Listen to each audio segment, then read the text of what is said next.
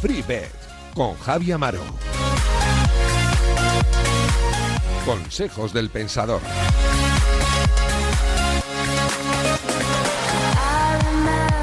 A ver, que ya está con nosotros Samu Puello. Hola Samu, ¿qué tal? Muy buenas. Hola, muy buenas, Javi. ¿Cómo estás, amigo? ¿Todo bien? Bien, todo bien. Ahí estamos, dando guerra, como siempre, Samu, esperando la jornada de liga, supongo que viene calentita y cargadita, ¿no? Sí, sí, sí, entramos en el segundo fin de semana de marzo y como siempre decimos, ves nueva, ves nuevo, nuevas sensaciones y vamos a ver si seguimos con esta línea tan positiva de la temporada 2020-2021 y la acabamos de la mejor manera posible. Mm, seguro que sí, hay que seguir peleando, hay que seguir luchando por unos buenos números, unos buenos dígitos que vais a intentar engordar. ¿Dónde? ¿En qué partido, Samu? Pues vamos a dejar un par de recomendaciones, una de primera división y otra de segunda división B, así que empezamos por donde te parezca. Mm, ¿Has dicho de segunda B y de...? Y de primera. Mm, segunda B. Venga, va, pues empezamos por la categoría de bronce. Te roto los esquemas, ¿eh, Samu? ah, no, no, estoy preparado para lo que me propongas, no te preocupes. no, la, eh, la recomendación de segunda vez es una combinada en la que vamos a ir con el DNB o empate apuesta no válida del Pontevedra que juega en casa contra el Corucho, con la victoria o el empate del Rayo Majadahonda, el grupo 5, que recibe al San Sebastián de los Reyes. En primer lugar, ese Pontevedra NB que alguno puede pensar que no es una cuota demasiado alta para lo mal que va el Pontevedra, pero es que creemos que para el Pontevedra es ganar o morir.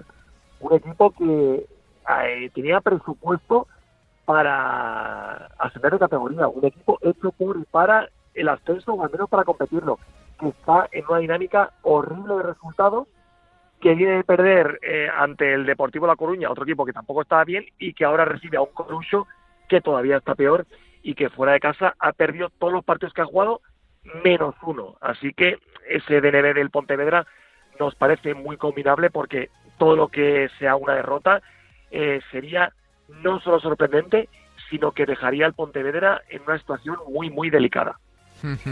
Pontevedra. Pontevedra, sí, y vamos al grupo 5 con ese Rayo Majadahonda 1X eh, un Rayo Majadahonda que ha cambiado de entrenador esta misma semana y por lo tanto ya sabemos lo que dice el refrán, entrenador nuevo, victoria segura. No sabemos si cumplirá, pero al menos esperamos que, el Rayo no pierda.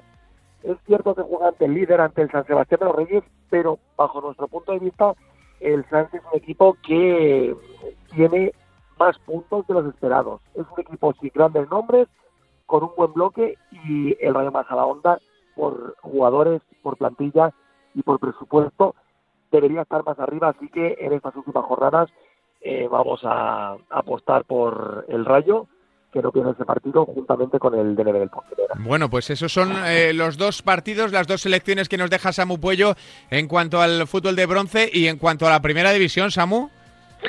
Pues en la primera división nos vamos a quedar con el Real Madrid con handicap menos 1,75 en su partido frente al Elche.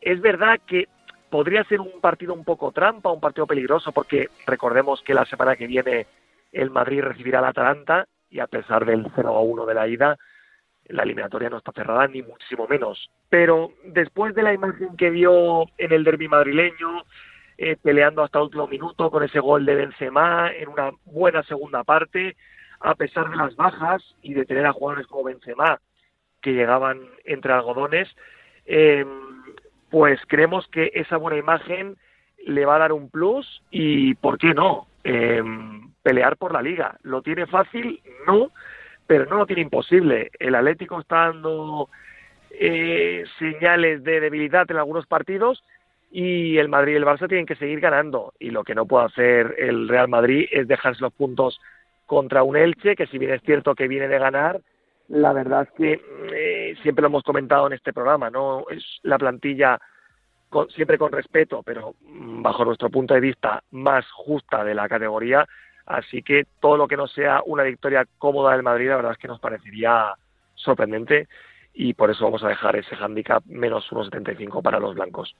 Y incluso con, las dudas que tienen para hacer gol el equipo blanco, ¿no? La sensación da de que eh, el Elche también tendrá que elegir sus partidos en los que competir, ¿no? Y no, no tiene pinta de que de Valdebebas pueda sacar algo, algo grande, ¿no? Un triunfo. Exacto, sí. Lo mismo le pasó cuando jugó en el Wanda, que jugó con varios suplentes, rotó, y al final esta liga tan ajustada, con muchísimas jornadas miércoles, domingo, eh, al final este tipo de equipos tienen que priorizar. Eh, es verdad que fue sorprendente esa victoria contra el Sevilla del Elche, pero jugando en casa eh, las circunstancias son diferentes y un equipo como el Elche tiene que pelear todos los partidos de casa. También tiene que intentar rascar algo fuera, pero en el Alfredo Di Estefano mm, se me antoja bastante complicado.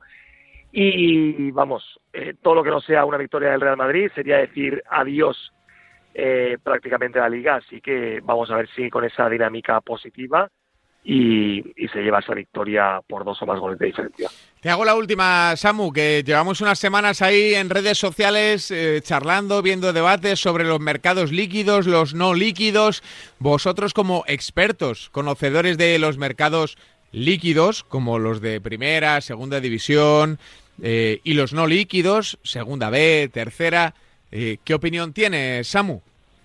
Bueno, sí, es un tema que últimamente ha vuelto ahí al primer plano y nosotros siempre opinamos lo mismo. Al final, ser tipster es muy complicado y hay que respetar tanto los tipsters de los mercados líquidos como los de no líquidos. Para los oyentes que no sepan exactamente de qué hablamos, los mercados líquidos son aquellos que permiten apostar una gran cantidad de dinero, por ejemplo, Primera División o Champions, Premier League, y los no líquidos son aquellos que como su nombre indica tienen menor liquidez y por tanto la cuota varía eh, cuando entra menos dinero. Por ejemplo, segunda B o sobre todo tercera división, pero luego también están deportes como el tenis de mesa, eh, el circuito IPF de tenis.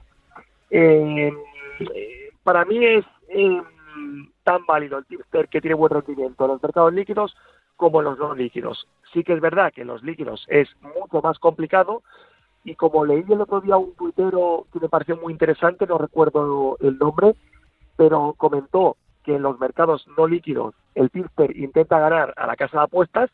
¿Por qué? Porque tienen más conocimiento que la casa y puede establecer mejor las cuotas que no la propia bookie. Y en los mercados líquidos pues se trata de batir a las closing odds y anticiparse a los movimientos del mercado que al final en el largo plazo nos traerá beneficio. Así que eh, tanto de un lado como de otro respeto total y absoluto y al final eh, lo que consiste este juego es batir a las bookies a largo plazo, sea en un mercado o, sea en otro. Y además, como no es fácil, pues eh, yo creo que aquí lo que tenemos, como bien dices, eh, Samu, es de mm, que, valorar todo, todo, todo, todo. Que al final ganar es muy difícil. Así que yo creo Y al final, sobre todo, ayudarse entre nosotros, porque de vez en cuando vemos por ahí por las redes eh, intentar compararse o decir que este es mejor que el otro. Y yo creo que comparar a tipsters es difícil. Al final eh, existen muchas variantes para tener en cuenta y bueno, eh, yo creo que tenemos que ir todos a una y eso, sobre todo valorar el trabajo de los demás porque si estamos dentro sabemos lo complicado que es. Y tanto. Pues nos escuchamos pronto, Samu, en siete días más. Perfecto, un abrazo. Un abrazo grande, amigo. Hasta ahora, Samu Puello, arroba pensapuestas.